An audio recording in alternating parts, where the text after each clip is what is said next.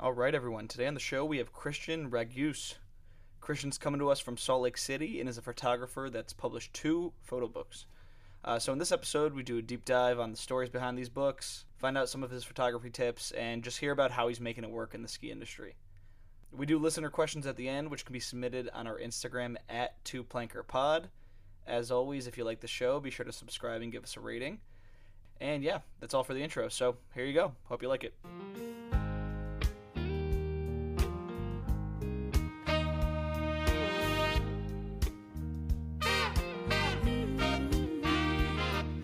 So, uh, all right, let's start out. Christian, who are you and what do you do?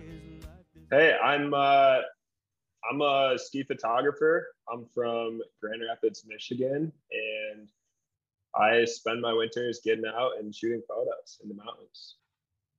Nice, man. So, uh, where are you living right now? So right now I'm in Salt Lake City. Um, I've been here for about five years. Coming up this August, um, it's warming up out here. Yeah. So I figured you you were one of the Salt Lake guys. So let's uh let's dive into how somebody from Grand Rapids ended up like out in Salt Lake doing ski photography because that's kind of uh long distance to travel and definitely pretty uh, dissimilar from where you grew up. I'm assuming. Yeah, absolutely, absolutely, and it's definitely a longer story. Um, so I started out Grand Rapids. I had a small little hill. It was uh, it was called Cannonsburg, and it was maybe 250, 300 feet tall, and they uh, were well known for their terrain parks. And so growing up, I'd go out there all the time with my homies and we would, you know, try and ride the terrain parks, try and hit the jumps, trying to um, come up with new tricks, this and that. But for me, it, the terrain or, uh, sorry, rather the tricks weren't quite coming around for me. And so early on, when I was about, I want to say 14 or 15, I picked up a GoPro and just started shooting my friends. And years and years of that there. And then I decided I wanted to travel on up to Houghton, Michigan for college at Michigan Tech. And if, if you're familiar with the Upper Peninsula, they're well known for like hundreds of inches of snow, like quite different from the rest of the Midwest. And um, so I went up there. I was studying geological engineering at the time. I was really stoked on going up there because I figured, well, it's in state, you know, it's going to be a cheaper school. It's eight hours away. It's far enough from home that I'll feel like kind of separated from that hometown feel. And um, the snow was there. And so everything lined up. I was, you know, telling myself, telling everyone around me that I was going to become a geological engineer or an engineer of some sorts. But uh, once I was up there, once I was in school and really diving into classwork, I always found myself like wanting to break away from school as often as I could to like shoot photos of friends, shoot a little video here and there, and just get out to the local hill. And so it was it was two years up there of me just spending about every weekend, every like waking moment outside of the classroom or the library, just trying to shoot photos. Um, so let's see, a year went by. I was still committed after my freshman year to geological engineering. Second year comes around, first semester, I remember I was in physics two, was like electricity and magnetism or something. Just super out there, like very like nitty gritty uh, math work. And I remember going into the first exam or maybe it's a lecture before the first exam the professor said okay like next tuesday or next week you know we're going to be tested on all this material we've gone over so far.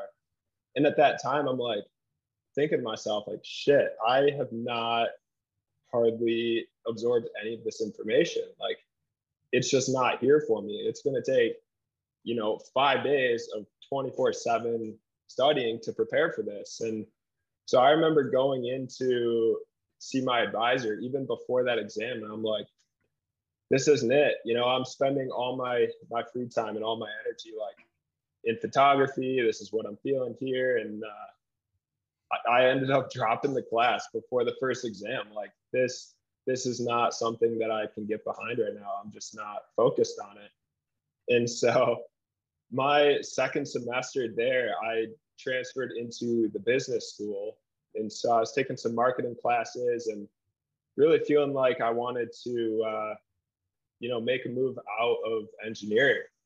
And so um, I remember the conversation with my parents when I was out there. Is I think I was I picked up a lease with some friends for a house we were going to move into for our third year, for our junior year of school. And I remember we had it printed out, and I was like, I might have signed it actually. I signed this lease for the next year that I wasn't like personally committed to, thinking, oh, yeah, like these are the motions, these are like what I'm expected to do right now.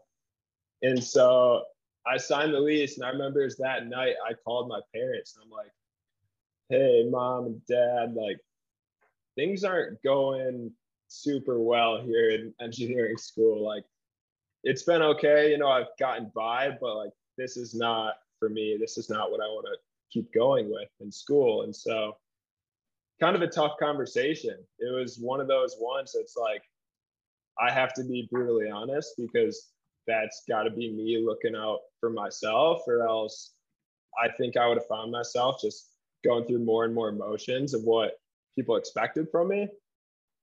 So anyway, I ended up leaving Michigan Tech, and uh, at the same time that I was sort of packing up and all and getting ready to uh, move out, I applied for my first job at Windell Ski Camp, and so right around hmm, so this was May of 2017, I believe, and uh, yeah, I sent out these applications. I was hitting up Jason Aarons over at Windell's, and I remember it was like countless times shooting him an email back, like, "Hey man, I'm trying to figure out my summer. Like, I want to apply for these other jobs, but I'm most interested in coming to Windell's." And very fortunately, I remember one day in particular, he called me.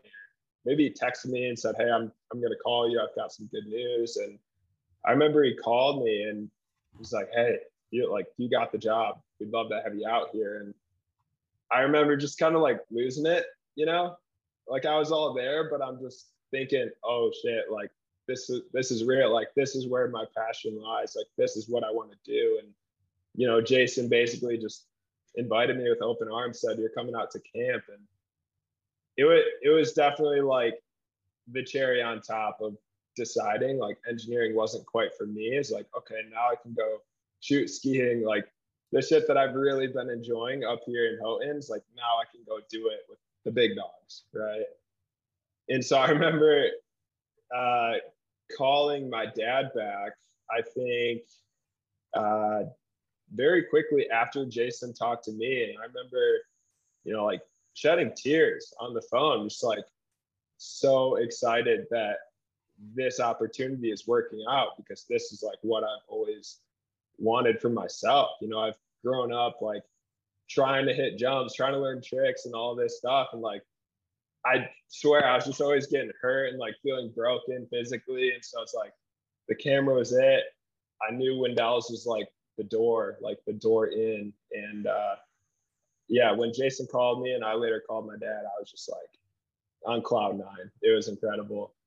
So before we uh, before we move forward with the storyline, so those early days when you were applying for Windell's, did you send over a portfolio of work? Like, is was your like were was your photography up to where it is now, or were you surprised that you even got the job in the first place?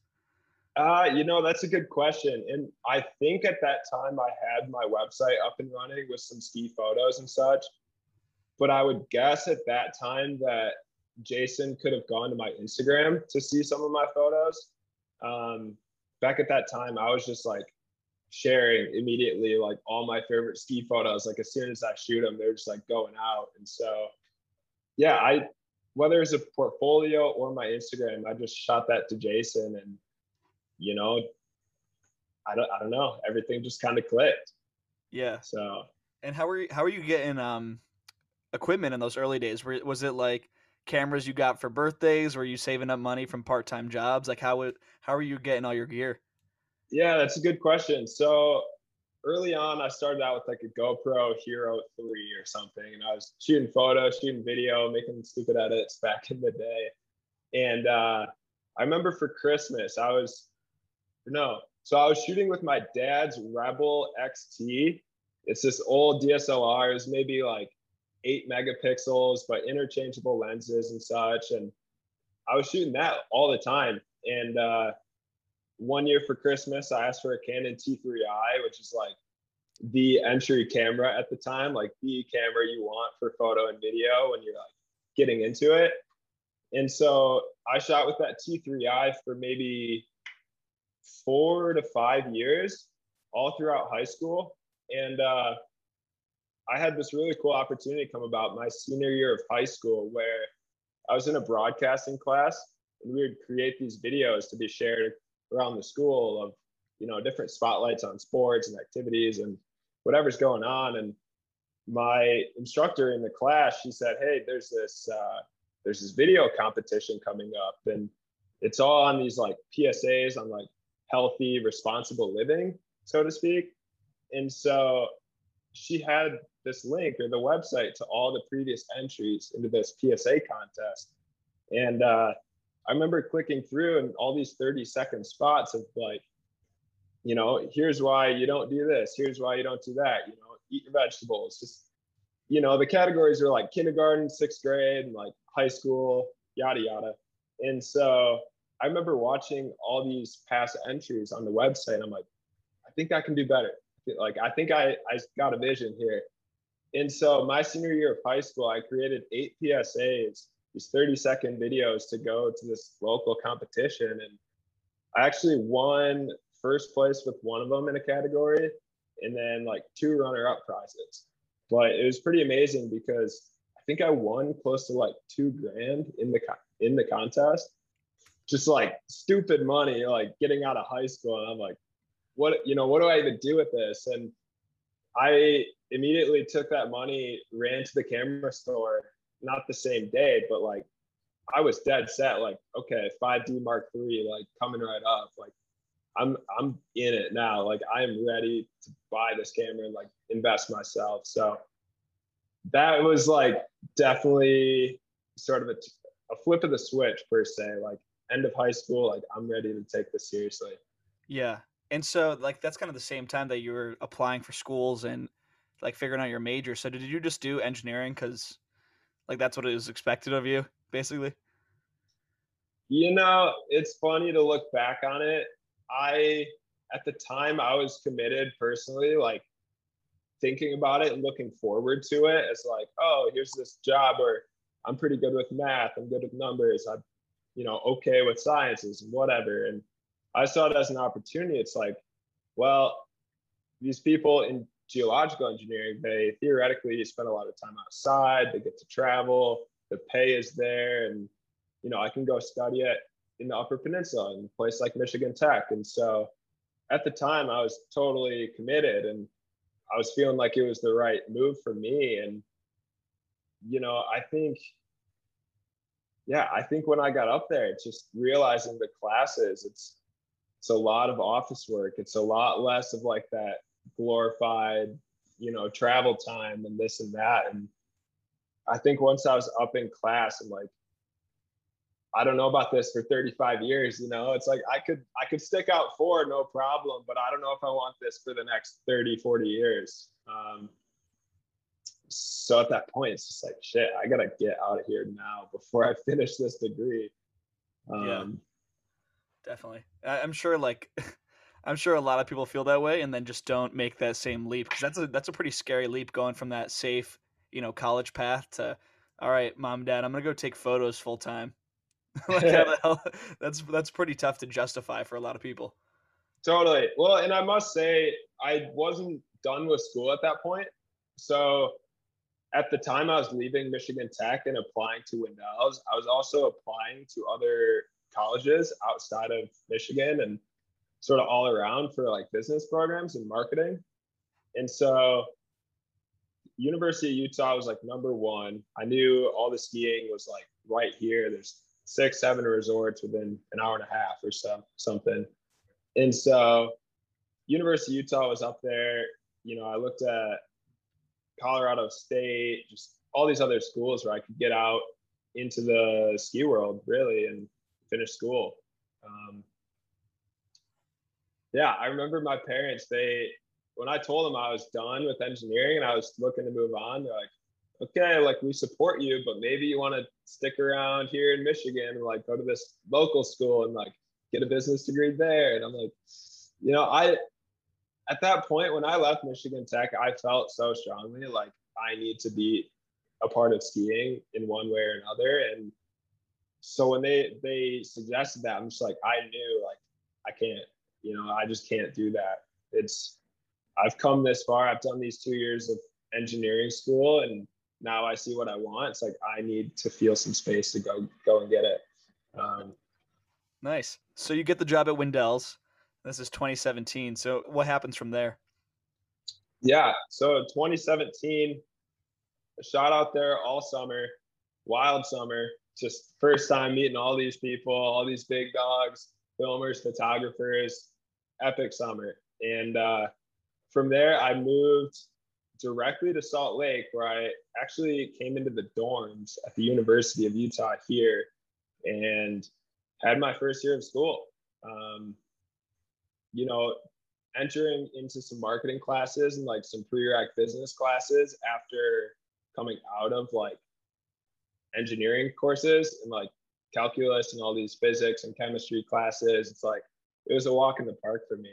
Um, it was just you know, going into Excel and like learning some of the basic features on like computer programs and such. And so the first year I skied so much, like I could go to class, go straight to the mountain, go skiing, and then, you know, do my homework in like two hours at night. So thankfully I could really just kind of keep plugging away at it and create that space and that time just to get up and continue shooting and uh, skiing a bit from there, that next spring, I decided to go back to Windells and uh, linked up with Owen Dahlberg. That's when I met Owen out there. Um, bunch of homies out there that summer. We lived up in Govey in the audio video house, uh, government camp. And yeah, worked out there, shot photos again, you know, the same drill. I just wanted to uh, wanted to be a part of it again. I wasn't willing to let, you know, the the summer on Hood go by so quick. So had to go out the second time, you know, felt far more confident going into it that I could, you know, really like work with these skiers and everyone around like on a closer, more personal level, I would say, rather than just being this like nervous, shy photographers like kind of lurking in like the corners of the terrain park, I felt like I could actually approach some of the skiers better and like, you know, get just get it done and find the shots and uh, get those for camp. Um, so so many memories and so many stories. It's just like the gears are turning here. Yeah. So I've actually I've so I've never been to Windells like at, like for work or or as a camper when I was younger. So what's the setup for the athletes like their time spent um like coaching versus just like messing around because it seems like from the videos it seems like there's a lot of messing around so there's probably a lot of opportunity to like just go up and be like yo can i shoot you while you're doing you know x y and z yeah totally so a lot of the pros that come to camp they're uh you know they need to spend x amount of time with the campers and like doing these clinics and these on snow lessons and such. And uh, they're sort of allotted like here's what you got to do to like be a part of this this mission here is you know coach coach these kids in essence. And uh, outside of that they were free just to ski like all of the Windells Park. There was the Timberline like Pro Park, but then even like bombing out to the Palmer lift and taking full laps and such is, you know, as long as they were spending some time with the campers, like working with them and they're pretty personable people. They, you know, they could do their own show. They could run it. So yeah. So did any of those uh, athlete interactions that stood out for you from that time? They still look back and you're like, damn, that was sick. Yeah, let me think about that. Um oh my gosh, there, there's just so many and they all like kind of blur together. I remember so one good story here. Um Foster Meeks. It was, I want to say session two. This was summer of 2018. session two, like day one of the session, everyone just came off like this two or three day weekend in essence of not skiing. And Foster was a part of the uh, uh, the digger crew, and so he was building all the features, getting it all prepped up. And I remember this first day, we're all like, you know, kind of stretching. We had a couple days off of skiing, and I get into the park in the morning, and he goes, "Yo, Goose, like this feature down here, I'm about to hit it. Like I'm I'm going big, you know." And he like, you know, it's 9:30 in the morning. He didn't have a shirt on. He was like amped up on it already, and we're all just like rubbing our eyes and like, "All right, word." So I saw what he was going to do. It was a big wall ride to a down rail. And so I go down and he just comes absolutely screaming down through the lane, like, I, I don't know, Mach 10, and gets up onto this wall ride and uh, just absolutely launches over the entire down rail. And it's probably one of my favorite photos from camp, actually. It's, uh, if you go to his Instagram, it's actually his profile picture. There yeah, it is. It's, it's still his profile photo. That's that's a six. That's a six shot right there. Yeah, thank you, thank you. It was it was one of those shots. I'm just like, this is almost too good to be true. Like, you know, I just ate breakfast an hour ago, but this dude is so fired up to get the shot that, you know, he, yeah, it it was incredible. Big ups to Meeks on that. Dude, he is sending in that photo. That is sick. Yeah, so that's on uh that's on Christian's uh, Gooser Instagram if you want to see like the blown up version of it. It's pretty it's pretty cool. When did you post that? You posted that uh February 12th, 2020. So, I'll see if I Love can uh, get people to go see it. Yeah, yeah. Cool. Yeah, so that's so that's that's super sick. So you were just stoked on that. I'm sure he was pretty stoked on it too. Oh yeah. Oh yeah. He was he was charged up like that whole summer. He was just like going off the entire time. Yeah. So you're linking up with uh, like Owen that summer too. Um, and so I don't know if this is messing up the timeline, but is that when you guys start like working together professionally and like start teasing like the idea of uh, of doing human error? Yeah, that's exactly the summer. Is that summer of 2018? I remember I remember being in the car with Owen. We had to go get groceries or something from our house we were living in, and it was myself, Owen, then the homie Joey Favara. We were there and just driving into like Sandy or Gresham. Um, probably headed to Winco, one of our favorite grocery grocery stores at the time.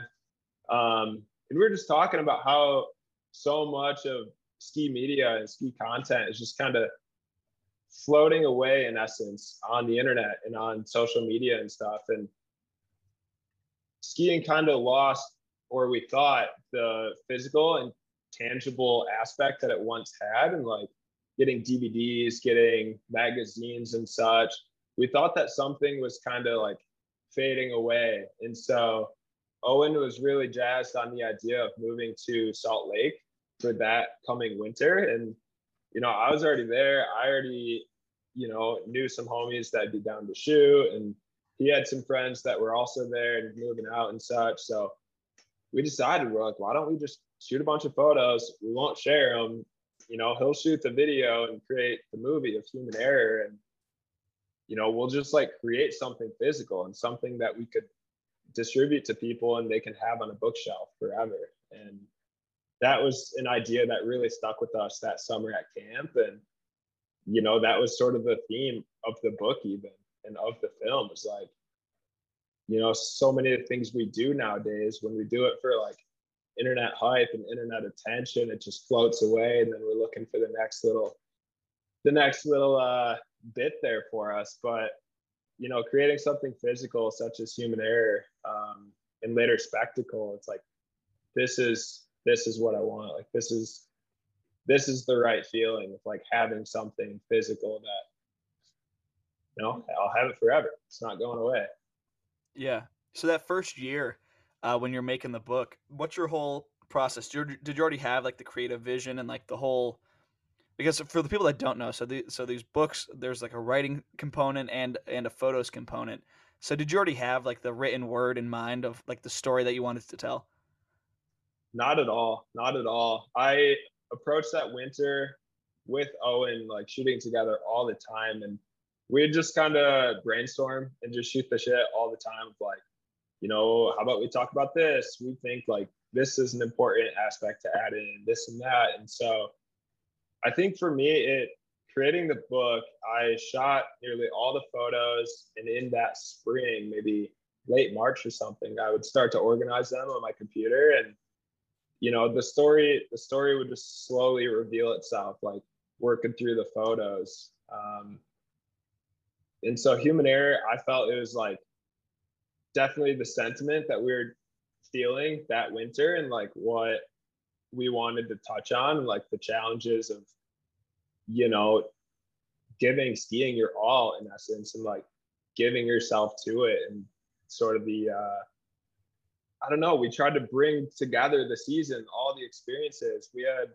several homies get like seriously hurt that winter and like we had awesome power days, we had like icy park days, we had a lot of days in the streets, this and that. And so for me, human error was like, how do I take all these, you know, vastly different experiences on snow and shooting, skiing, and how do I sort of take an umbrella and like how do I sort of explain all of these and pull them into one piece. And so the story kind of formed by the way of the photos, I would say.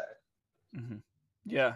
And I mean, I'm so I'm just going through like the PDF that you sent me over right now, and um, the one there's like some pretty gnarly sections of it. The one that like definitely stood out to me was the uh, was the big cottonwood gap over the river because the written uh, word is ah. like, oh yeah, like he's going for it, gets like woken up on the ground, like broken off with blood all over his face. So what's the story behind that? Oh, that that's a tough one to tell. Um, our homie Tucker Addison. Uh, so Owen and I, Tucker, and then our other homie Andreas Bonar, we went up Big Cottonwood. I think ultimately planning to go to Brighton later in the day, but thinking we would uh, stop at this jump that gapped one of the rivers in the canyon. Um, so we get up, we get up into the canyon, we see it. Um, thankfully, some other folks built it already, and they just wanted to give it a try and you know see what they could do on it just for fun. And so we get up there, they shape it. Um, Tucker gets up high, he's ready to speed check the jump, and he comes bombing down through the through the forest really and you know, he, yeah, speed check, he clears the jump, he makes it to the other side, no problem.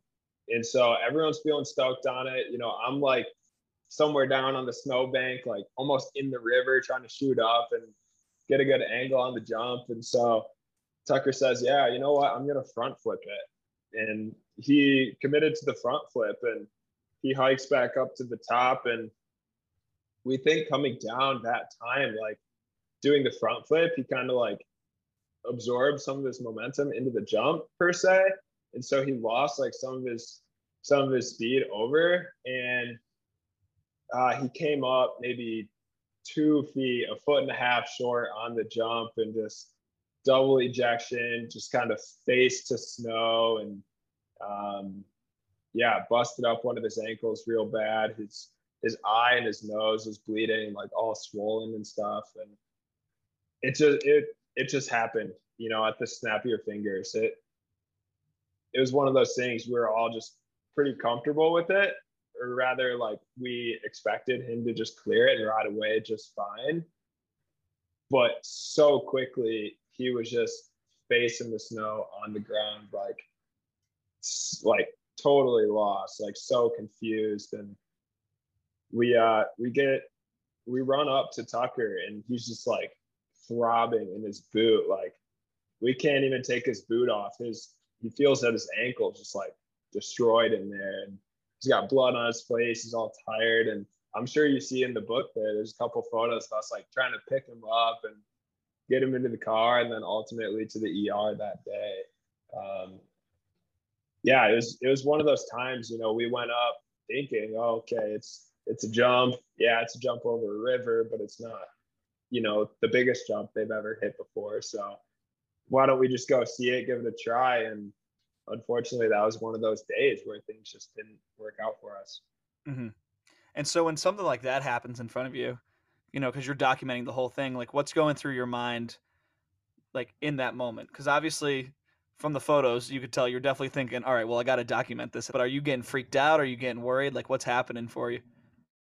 Yeah, so it's definitely panic, like pretty quick, or at least it's a, it's about three seconds of looking and thinking, oh shit, something went wrong, and then it's like, you know, we're there, like we we know he's like down and he's hurt, so for a hot second, it's just like, okay, is he is he okay? Is he okay? No, and then we're like, we're there, like checking on him.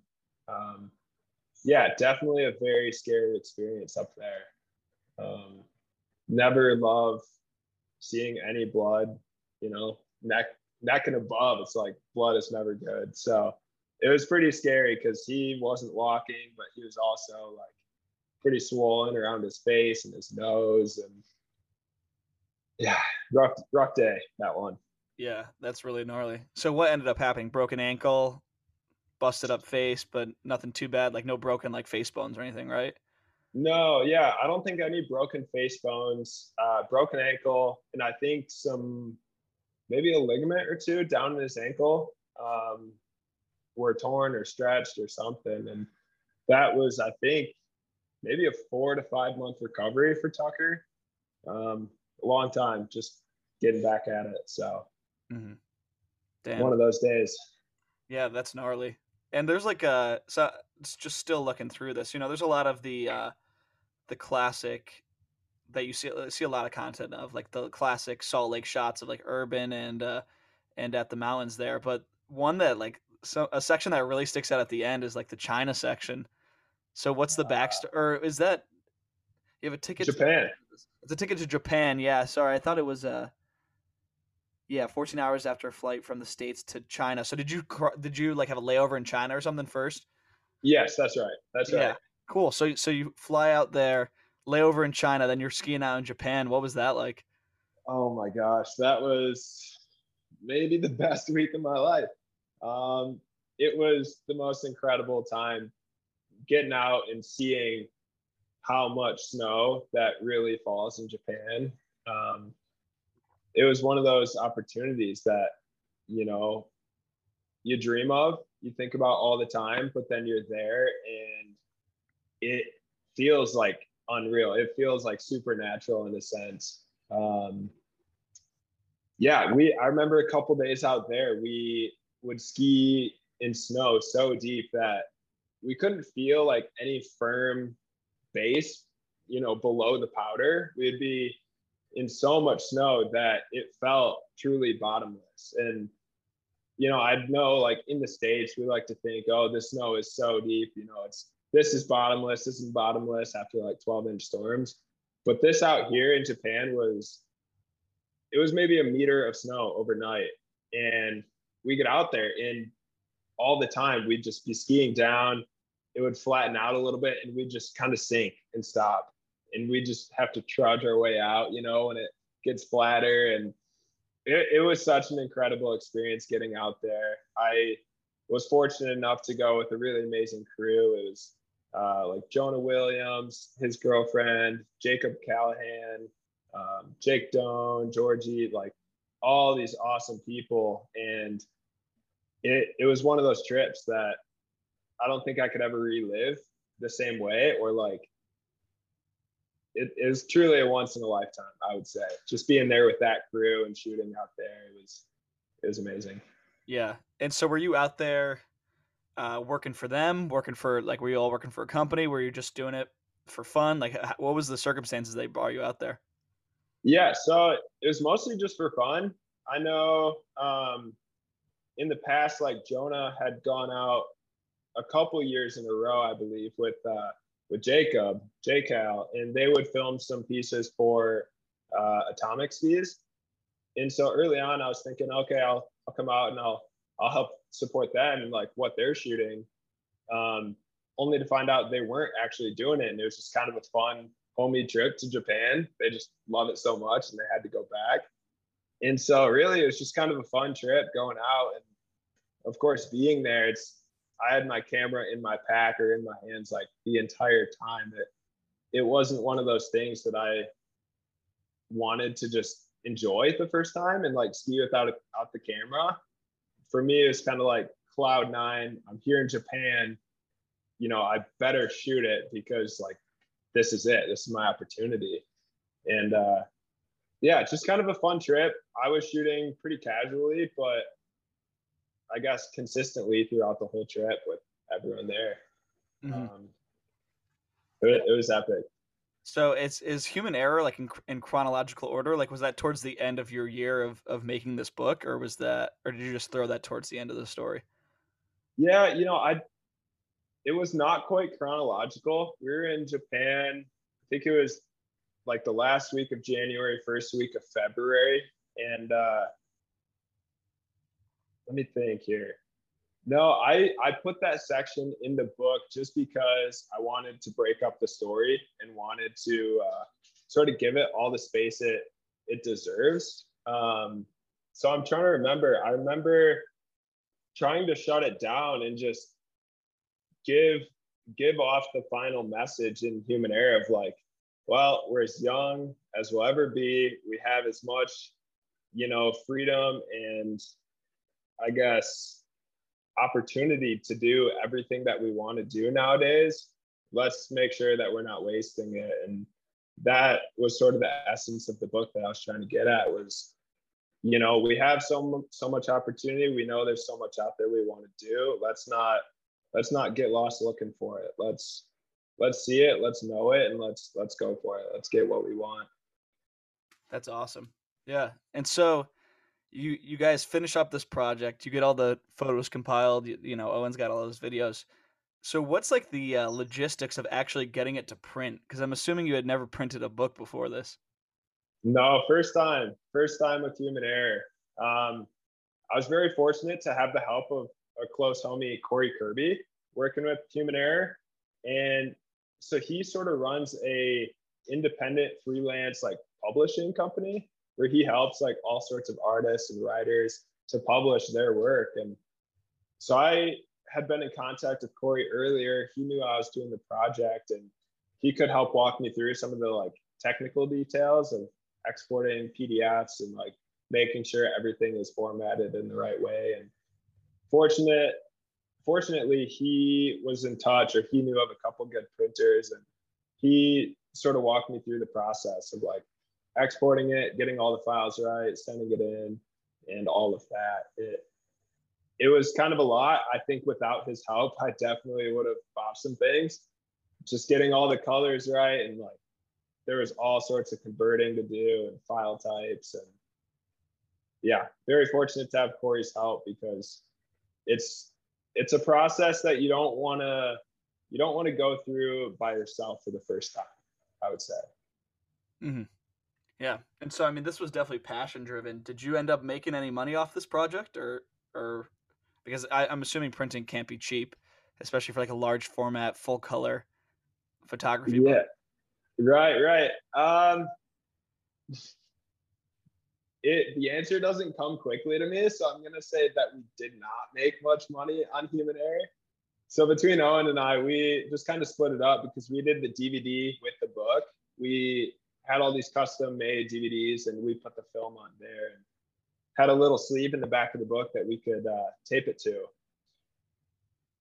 You know, I we sort of split it through and through, and I remember that at the end we each had some money in our pockets, but we also like, you know, had some fun along the way. Like we did a premiere in Steamboat, Colorado, and went out there, showed the film. We sold some books, and did like some giveaways and stuff like that there. And, you know, we might have made some money here and there, but ultimately, like, it was for the experience. Like, we, we didn't walk away with a lot of cash. That's for sure. Yeah. Yeah, that's that's pretty funny.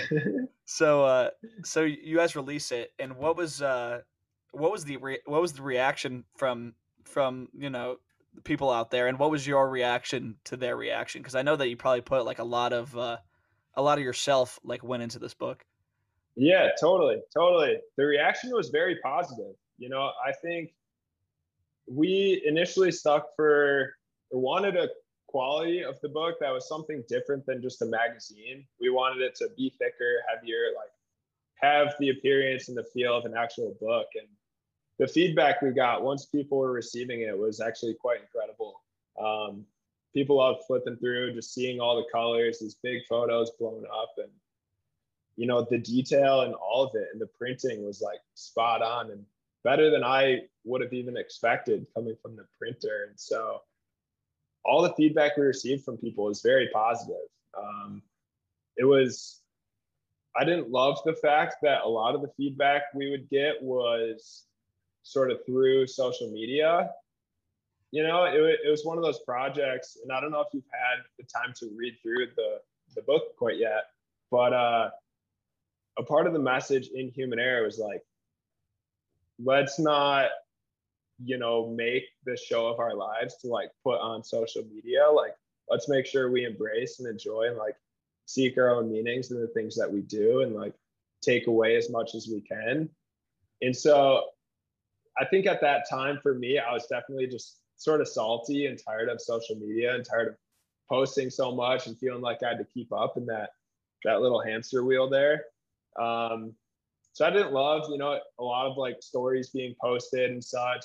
Um, it it was one of those things like I want to hear, I want to talk to someone in person. I want to like hear from them, like that they enjoyed it, um, or any feedback for that matter.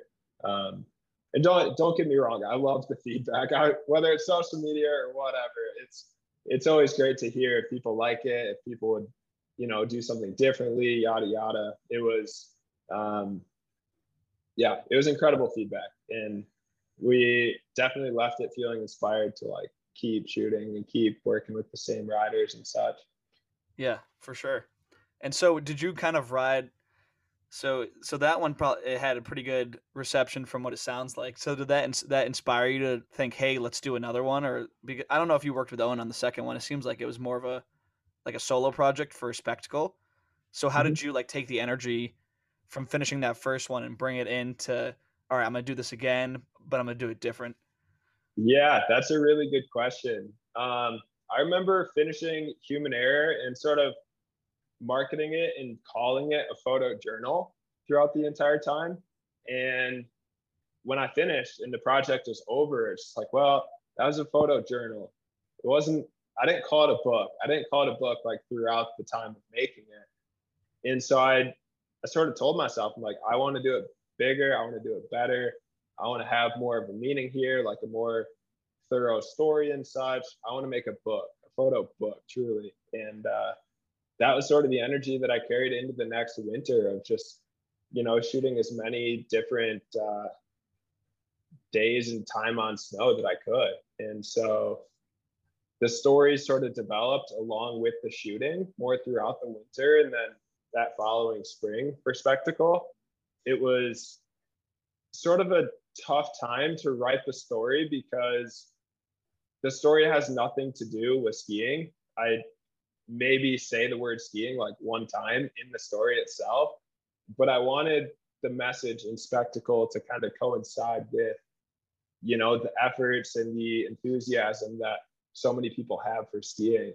Um, it was one of those stories like it needs to make sense for skiers. I want skiers to see this, read it, take something from it, and like continue on into the next week, next winter, whatever that might be. But ultimately, I want someone who may not be able to relate to the photos and the skiing aspect of it. I want them to read the story and see like just as much value or just as much of a meaning there as someone who's involved with skiing. Mm-hmm. And so, where did like the inspiration for the story come from? I mean, we can get into like a little bit of a literary analysis because this the spectacle is definitely very different from Human Error. Like this is, like you said, the, the spectacle is a book, and it has the story to go along with it. So, like, what was your creative process for writing it, and like, what's kind of like the the meaning behind like the the protagonist's journey? Sure. So the meaning, and it's so hard for me to sort of summarize it and to sum it up. Um, but the meaning of spectacle and sort of the message that I was trying to get at was that. So the main character, he he can be anyone. He can be you. He could be myself. He could be your next door neighbor. but in essence, this person goes about their day to day and they come across all sorts of battles, all sorts of challenges, you know, socially, uh, physically, emotionally. They're like, you could be down in the dumps at any time, um, at any age, anybody out there. And so I, in essence, wanted to tell a story as a metaphor to what it's like to be that person and to see and to seek their way through these challenges and to sort of understand and contextualize for themselves what they're going through and to see a door out of it into the other side to where they want to be ultimately into uh, you know the life they want to live. It's uh, it's kind of hard to describe it all. It's um, it's one of those things that to me it felt so personal writing it in a way that I could sort of reflect back on my own life and see like all these different trying times of you know this that the other thing and trying to find my way to what I want and ultimately wind up shooting ski photos you know all winter long and I just wanted to come up with a story that would sort of click to anyone out there that reads it and they could think, okay, like here's where I am, here's where I want to be, here's what I have to go through to get there. And there's all these distractions. There's people telling me, do this, do that, that's wrong, this is right. And really, it's sort of a message of like, dive in, dive deep, try and figure yourself out, figure out what you want, and ultimately break down the walls to get there. So, yeah. So I, I, did I did read through the book last night, like super late, so I was pretty tired. But um, when you were telling your story earlier about coming from Michigan, like out to Utah, totally saw the parallels between like the story and spectacle and your story. So that definitely got through. Yeah. No. Awesome. That that was one of those times. You know, I could relate the beginning of the story to some of my days. You know, in Upper Peninsula Michigan, where I knew there was something out there for me. I was willing and ready to approach it, but I didn't quite know what it was or I didn't know how to get there. And so I'd spend so much time out just shooting skiing and like doing and digging away at what I knew I could do to get me ultimately to where I am now. And it uh it's just sort of a long journey of you know re- recognizing like what in my life is a distraction what is ultimately like keeping me from doing what i want to do what is ultimately like holding me back in a place of comfort in a place that many people and ultimately society wants me when this over here is what i really want and so the spectacle is sort of a story or a tale of you know, recognizing some distractions, recognizing that we don't have to fit in with the crowd all the time. It's it's good and it's sometimes extremely rewarding for us to break out of that mold and go find and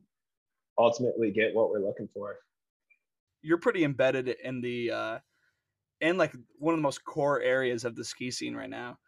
Do you feel like like the athletes and the other and the other industry people around you are relating to the message that was going on in spectacle? Um, it's a good question. I I can say yes, and I think I could say no as well. Um, you know, I think the message itself, once it's boiled down and sort of summarized, I think a lot of people have gotten behind it and sort of resonated with it. What I think is tricky about it is you know, I definitely didn't, uh,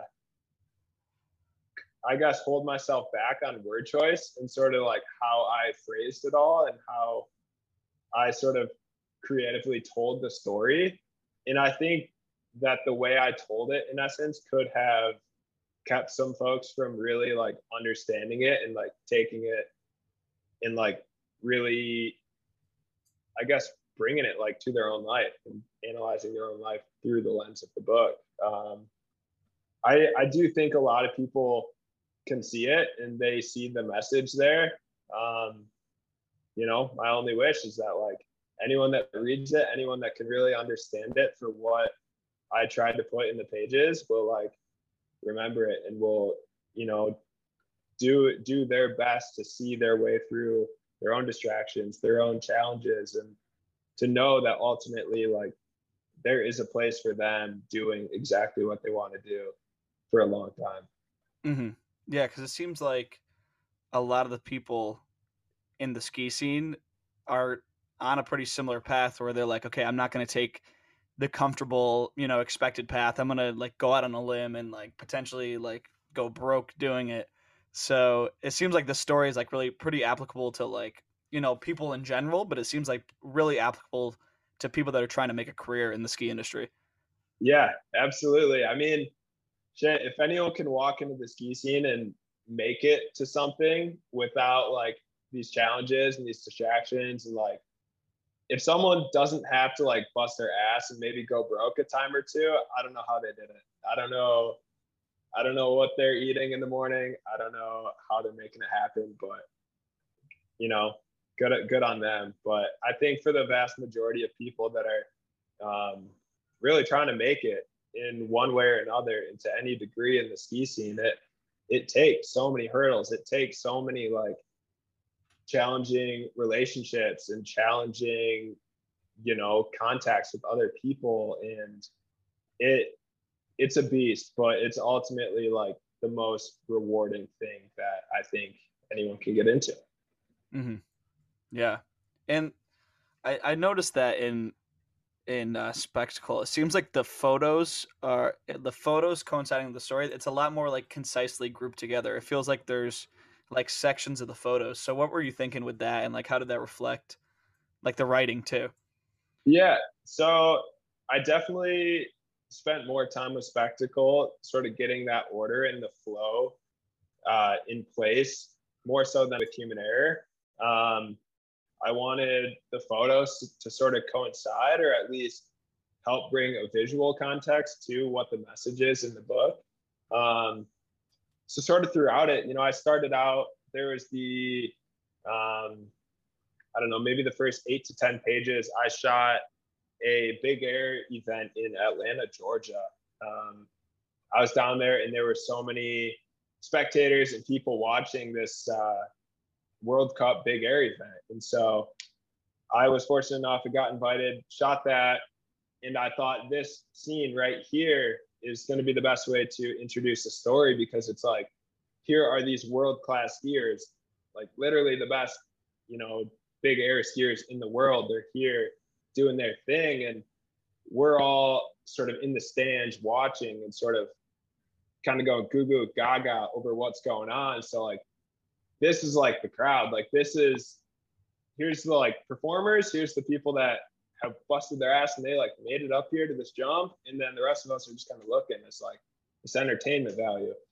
Um, and so I thought that was a great place to start the story, and then bringing in the character. It's like I wanted to hit the nitty gritty photos of you know getting into the streets, getting like I think bunch of night shots up at Brighton and all these like kind of grim, you know, like challenging uh, challenging photos in essence and all these like big wall rides and urban rails and such. I wanted that to be like sort of the challenge for the character in the story. That was like what he had to work through to ultimately get where they wanted to be. And so i remember from there i would slowly develop into uh, some more powder skiing and touring and sort of the the lighter the fluffier snow of course as the character like works his way through his own battles and through his journey. He ultimately gets to this place where skiing POW. But I think it's important to note there though, it's like the POW skiing at the end, it's like that's not what everyone's working towards necessarily. It's not the POW skiing that's like you made it. That's not necessarily where everyone wants to go. A lot of people out there, they love uh, skiing street and they love hitting urban rails. And so I don't mean to say at all in the book that the urban riding is sort of, you know, the halfway point to where you're going. You know, there's still so much to be to be done and to be had in the streets. Like that is a type of skiing in and of itself. Mm-hmm. I feel you. So, yeah, you weren't you weren't saying like, oh, he reached it, like that's his pinnacle. Like it was just the photos that like the feeling of the photos communicated what the the character was feeling. Exactly. That's right. Yeah. Um, so I did have a couple questions from like the photos in particular. Um, just random stuff that stood out to me. Um, let's see. Well, first of all, I love the section at the beginning at that big air event. I thought it was like it told like a different side of it. Um, some of them are pretty like sick. I love the I love the the shot of the um how I describe it? It's like the truck that's making the snow. Mm, I yeah. think it just looks so gnarly, like and the lighting's perfect. I don't know what I just love that photo for some reason. thank you, thank you. Yeah. Um, but going down, it looks like um like I, am seeing Will Wesson in this orange hoodie, so like that immediately sticks out to me as like one of the the shots in Zoot Space. So were you like rolling with those dudes for a little bit, and like, or were you just happen to be there because it was going on in like Salt Lake? Yeah, that that shot in particular, I think we got you know 12 inches or something in Salt Lake, and I was talking to Will around that time, and he had a couple features in mind that he wanted to hit, and uh, yeah, he reached out. He said, "Hey, I want to go do this." He also talked with Ali, uh, filming for Zoot Space at the time, and he, uh, yeah, we both showed up. It was literally the three of us, Will and I. Like we built up this jump, got the cameras, and you know we were there for maybe an hour and a half. He just like got his trick, and we were out of there. It, yeah, shooting shooting with Will is always a pleasure. He's just like so focused, so dialed. Like he's there. He sees what he wants. He gets it done, and we're out. So yeah, it, I love his part in that in that video because it seems like um for the most part it's a pretty underground like nitty gritty video, and then uh and then there's just a shot of Will and like who's just like a complete superstar, you know. So yeah. I, just, I always thought that was a funny scene, and that's why it like stood out to me when I was looking through this. Totally, totally. No, I love the variety of styles and the different different riders that are all involved. Yeah, that was super sick. And the other one that um, that stood out to me, and perhaps that one stood out just because I was super tired reading them, like, oh, I recognize this already. Cool. Um, but the shot of skiing in Bryce Canyon, I thought that was so sick. Uh, and so, like, what was the backstory behind that? Because that that section actually took me by surprise because it's like so visually stunning. I'm like, oh, he was just at, like at the park, and it's like no, like they're riding in it. So how did how did you guys work that one out? Yeah, so believe it or not, that's not actually Bryce Canyon. It's down okay. in the area. I'd I'd be nervous to put a pin on it. Okay. You know? yeah.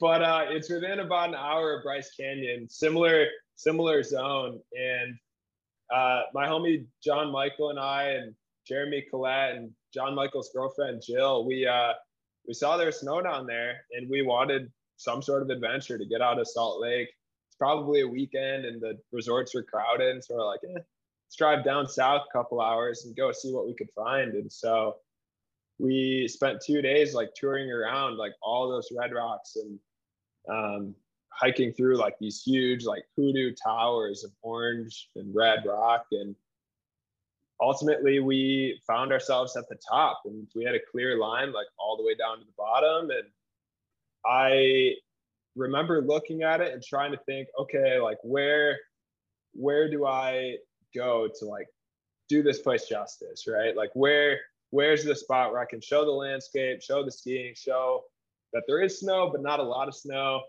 And so I'm sure the photo you're thinking of is the one kind of from above looking down at at the skier. And I I told them, I'm like, you know what, guys, I think with the wide wide lens, I'm gonna go up here, crawl out onto this super sketch, like loose, rocky cliff ledge. And I think I'll be able to see like the whole patch of snow and then the landscape. And it was nothing more than just a weekend adventure, just having fun and shooting photos. And everyone was just stoked just to be out there, really. It, it was not quite about the skiing, it was just about where we were and having skis on our feet, I guess. Yeah, that, that that shot's amazing. Like that is just it's super sick, and I can't believe you found like I don't know if it's that eh, I'm not out in Utah, uh, so I don't know if like where you were at was like a well known area, but that was such a, a sick find because that it looks just like Bryce. Yeah, totally. No, thank you. I forget how we heard of the spot or where it came from and how it fell in our laps, but once we found out there's snow, it's like we gotta we gotta check this out. It's a couple hours. Like there's nothing to lose here. Yeah. And uh so talking about that shot, it so how do you frame like how do you get the vision for the photo you want to take because i know that some people take different approaches like some people are running around with their iphone and like figuring out like okay what how would this look how would this look so what's your process for picking the exact angle that you want uh, for these mm. shots yeah that's a good question again um, so that shot in particular like shooting out over the red rocks and the rock towers and such it's the landscape was such an important part of the visual there And you know, it's this little patch of snow. We need to show that. We need to show the landscape. So if I'm down below, you know, all all of the landscape, all the all of these rock towers, they're in essence gonna kind of stack in like a parallaxing way that it would be hard to see the depth, I guess, when I'm zooming in, shooting from below. And so I thought, you know what, to shoot this, to show the snow, to show the landscape, I need to get up above. I need to get wide. I need to get this whole like this whole arching view of this little patch of snow we are skiing down. And you know, it's it's different for different environments. And I think that's one of my favorite parts of shooting skiing is looking at a feature, whether it's in a park, it's in the streets, it's a backcountry jump, whatever that might be. One of my favorite parts of shooting skiing is just seeing the space, working my way around it, and sort of picking out like what what is it about this angle that I think would make the skier pop, or what is it?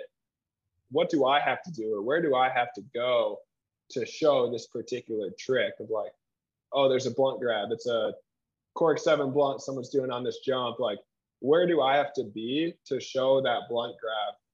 You know, hopefully like super tweaked out, like at the highest point in the air, um, where do I have to position myself for that? And so I love sort of the analytical, like the, I guess, imagining where this person will be in the air, where they'll be grabbing and all. And I don't know, that's my favorite part. It's like kind of the, the approach to getting the shot is almost as fun as getting the shot for me. Mm-hmm. And when you're working with like Owen, because he's he's another guy with a camera right beside you. Are you ever turning to him and being like, "All right, how are you like capturing this with your video camera?" And then like kind of like incorporating that into how you're going to capture it, like with your with your still photography. Yeah, totally. So it's kind of funny you bring that up. We sort of have this ongoing like joke how we always like take each other's angles and how he'll like he'll be quicker to pull out his camera once the spot's built and he'll like be down below it or down to the side somewhere. And I'm just like looking around quickly and I'm like, shit, Owen's got the best angle already. So I'll like walk my way down to him. I'm like, dude, you took it. You took it from me. And uh, so we always have these jokes going on that we're always stealing each other's angles when we're shooting features and stuff. But uh, it it could be quite different for photo and video. Where for video, you know, it's not so much about like the perfect frame and the perfect background and positioning. It's more about seeing the trick and like making sure that the entire grab is uh, is captured and that the rider doesn't pop out of the frame or anything like that. For photo, I'd like to say that it's more of capturing the quintessential moment or like that peaking moment of whatever the feature or the trick is. Sorry, coffee maker's going off. No worries.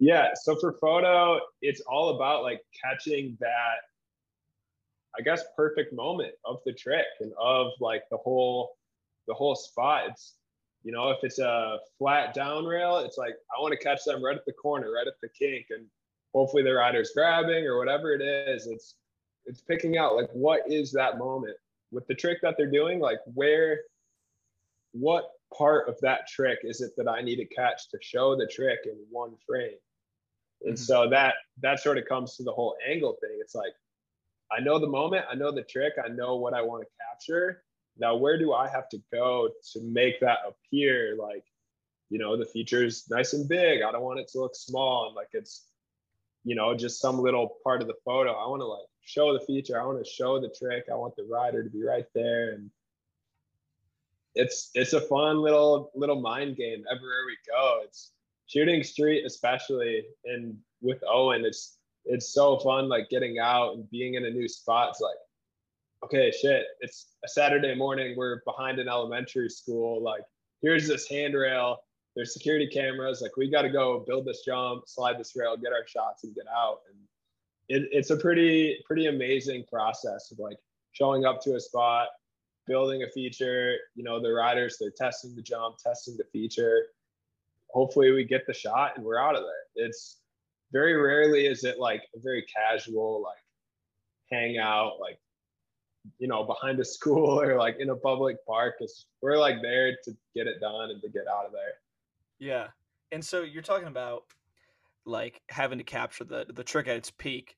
So and i've and i've always wondered this with like action sports photographers. Are you taking is it like rapid fire where you're taking like as many shots as possible while they're in the air or are you actually timing it out so that you're capturing one shot at the peak and if you miss it then it's like damn i just missed it.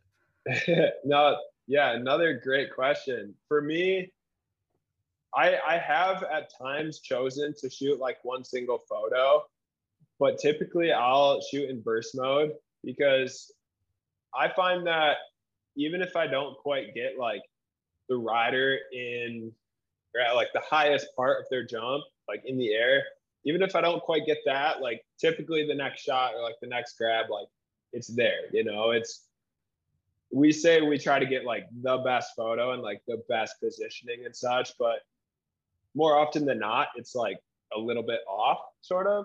And I find that shooting burst mode definitely helps me like get close to that. If I've spent enough time like working with a rider to get a particular shot or something, and we both know just what it is and we're like pretty focused on it and I know the angle and everything that I want. Sometimes I'll switch into manual focus and shoot it in one shot. Nice, man. It's yeah. Yeah, I've always wondered that because I feel like that'd be so hard to just take one photo that's like perfect. Totally. Especially the first time when you show up and say it's an urban rail or a jump, it's like I maybe I don't know what trick they're gonna do. So how do I like how do I shoot this to get like their shot? And so burst mode is definitely uh, definitely a savior at times. Yeah, and so going back to some more of the back end stuff um, for spectacle. So you have a lot of like um, almost like uh, credits at the very end. Uh, so like, who are some of these people that helped you out, and like, did you go through the same channels to get it published? Because I see that like your credit in like um, like Owen gave you some other shots. This dude uh, Corey did some editing and book design. Laura did the illustration. So like, so what was going on with all of that? Yeah. So it, it's it's tough to thank everyone that was involved um, because really there were so many people involved. Maybe not in like the making of the project, but in helping me feel inspired to make it, or you know, just kind of talking me through like certain times in my life, like so many people brought inspiration to that project. And so I must say it's very hard to think I could thank everyone. But uh, I will say having Corey Kirby's help again on Spectacle was probably like the biggest, you know, the biggest thanks I could I could give. Um, from from the start, Corey like he he gets my message. He would very quickly understand like here's the story i'm trying to tell here's the style that i want it to here's how i want it to feel like here's the weight this and that and corey just like gets it you know anyone who's out there like trying to publish their own book art book poetry book whatever that might be corey kirby is like in my eyes the one-stop shop for anyone who's like doing it for the first time. It's like he knows his shit. He'll like get anyone dialed in and all the production specs and you know finding the right printers and paper materials and anyway he's he's a legend. Corey kirby if you're making a book hit him up. Um, laura obermeyer super super big thing. She her and i worked very closely to come up with the illustrations in the book. So i initially had the idea of like of course doing the photos to the story but I wanted a little more visual on the story itself and the character in the story. And so I worked closely with Laura to come up with all the different uh, different little abstract illustrations that highlight the character and his journey in in the world. Um, yeah, again, some photos from Owen Dahlberg there. Uh, and then it just kind of goes blank because there's so many more names, so many people that helped out. But uh, yeah, I, I think those are like the people that helped me the most with the project. Mm-hmm. And then you have Dylan. Uh, I'm not sure how to pronounce her last name. Oh, yes. Yeah. Yep. Yep. So Dylan, Dylan helped with the proofread. He's uh, he's a legend with wordsmithing and working like out all the grammar kinks and uh, you know all the technical bits of writing that anyone else when they read they're not going to catch. You like it's like oh this you know we need an independent clause here. Like take out this comma put this in. You know he he really dove in and sort of gave it the proofread it needed. Nice man. So what was the uh what was the reception to uh the second book or like this first book you know because you the first one was like technically a photo journal like what was your what was the reception to the book compared to the uh, human error? Yeah i think it was it was right where i was hoping. Um, people were really stoked and really excited about how thick it was in essence it was like a half inch thick. It was pretty heavy. It it really felt like a full book and that from the start was what i wanted wanted to give it.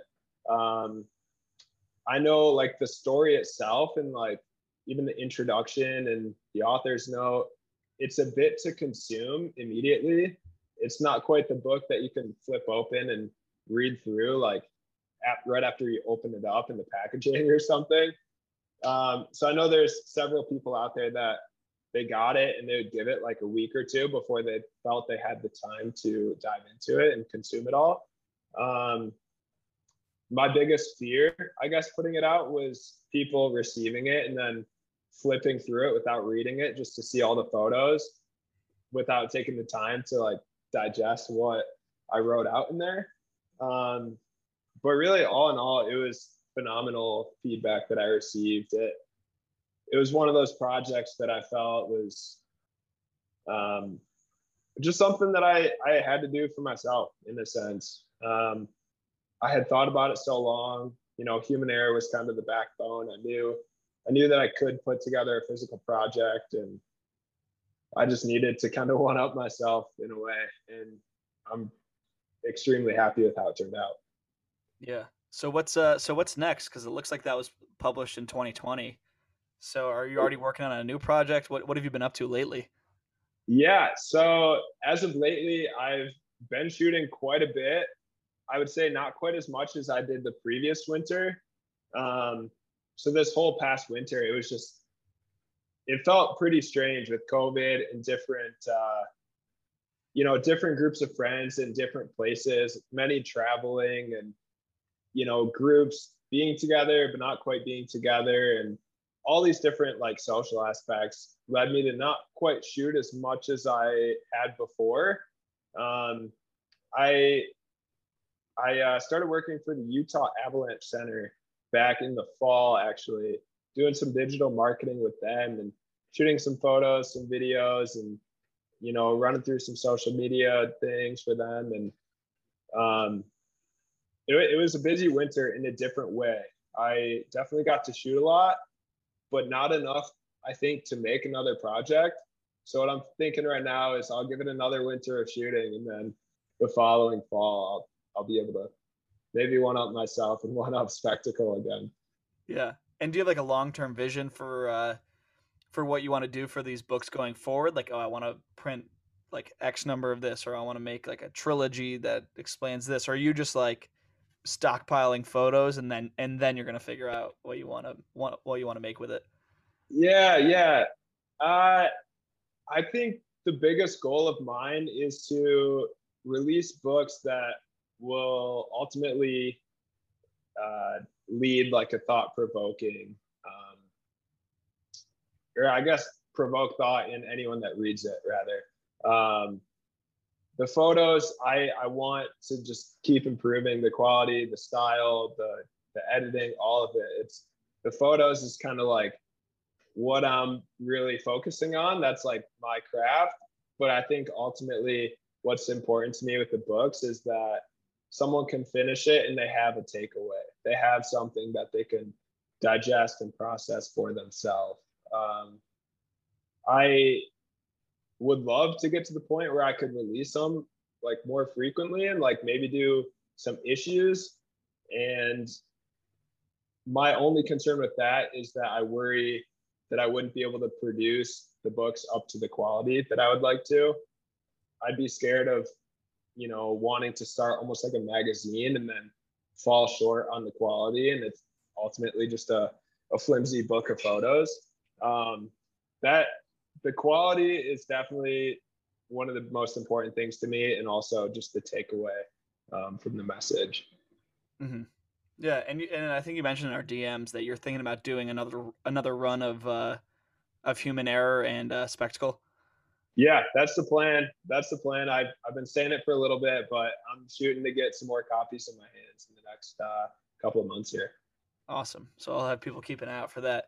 So we'll uh, we'll do a couple of viewer questions before we uh, before we bring it home. Let's see what we Love got. It. So uh, uh, the Caruso, what gear do you shoot with? Ooh, good good question. I used to be a Canon boy. I sold all my Canon gear uh, almost two years ago now, and I purchased Sony. So now I'm fully in on Sony gear. I shoot with the Sony A7R Mark IV, uh, Sigma art lenses. I love the wide angle 14 to 24, 24 to 70, and love the big Sony 100 to 400 zoom. That's uh, that's where I think uh, the rubber hits the road, and I can really, really get in close for a shot from any distance without anyone even knowing. So, yeah, I'm a Sony boy now. I love it. Hell yeah. Um, all right. Grant Harris asks, uh, favorite Salt Lake City mountain. Ooh, ski resort. I'm gonna guess. Yeah, I'm assuming so. I I got to give it up to Brighton. I really do. Um, since I moved to Salt Lake, Brighton has kind of been the home for me. Um, hometown feel. It's very reminiscent of any resort or hill back in the Midwest. It, they definitely take care of their community. They take care of their own, and they're it feels like nothing's changing there. It feels like they're very deep in their roots and they're not trying to be someone they're not. So I, I love Brighton. I love the terrain. They've got the parks. They've got, you know, all the good powder stashes. They got some cliffs, cliffs to jump off of. I give it to Brighton 100%. Yeah, it's a, it's a pretty long haul up Big Cottonwood on some days though. You can get stuck. Oh yeah. There. Oh yeah. Um. All right. Now we'll move into the uh, the Owen questions. Owen sent in three. Oh, love it. um, all right. What's your favorite snack to eat on a lift? Oh, well, if Owen's asking, I gotta say it's bag tuna, maybe a canned tuna. I love, I love the little quick hit of protein on the lift. Uh, it's definitely a fan favorite up at Hood working together. Yeah, tuna time. Yeah, I feel like when I feel like at, all the a lot of the questions that Owen received and the ones he asked, he's asking are related to food. So I'm assuming he's a huge food guy. Um, but he asked, "How much granola do you eat in a year?" Oh God, that uh, that's a hard number to give you. That's I would say probably between five to ten pounds in a yeah. year. Is that I, I, Go ahead. Yeah, yeah. I I love granola. It's it's a great snack. It goes great in yogurt. It goes great with fruit it all around very versatile snack. And I definitely didn't cut myself off much when we were working and living together. I just have a bag like next to my computer, editing photos like all throughout the evening. Sometimes I'd like forget to eat dinner just because I'm snacking on granola, just working there. Yeah. Oh, that's funny. And then the last of the viewer questions, and then I then I have one more question for you. This one's also from Owen. Uh, any nude photo shoots? No. I maybe one day, maybe that's not something I can say I've done yet, but uh, I don't know. My door's open. I'm looking for work, so uh, if if he has a connection, if anyone has a connection, let's talk. Maybe that's like the third book you do. Um, you you do like the body issue of uh, Sports Illustrated, except for the ski scene. Yeah, right. All right. No jackets, no shirts. Let's get it done. Yeah. Let's get it done. Yeah. And then so my last question, um, so what advice would you give uh for like a kid, you know, is like similar to yourself? Like what would you what would your advice be for someone that wants to be a photographer in the ski industry? Like how do you make money? How do you take the leap? Where do you need to be? All all of that. Yeah, that that's the best question. Um I'd say stick it out. I'd say if if anyone sees it in themselves to do anything, I guess more specifically photography or videography, if they they see it in themselves and they have the uh, the means to spend time with it, stick it out. It it's all about the time spent in it and the time creating and developing your craft and coming up with projects and different bodies of work that you're really proud of because nowadays it's so easy for good work to be found. It's you know anyone can go out, start an Instagram account, start a Twitter, whatever it is, and start sharing their work and get it out there. And I I truly believe that quality work is found every day. And so if someone wants it, go on YouTube, look up how to do this, how to do that, how to use Photoshop, how to work your shutter speeds, your cameras, whatever it might be. And all the information's out there. Most of it is free.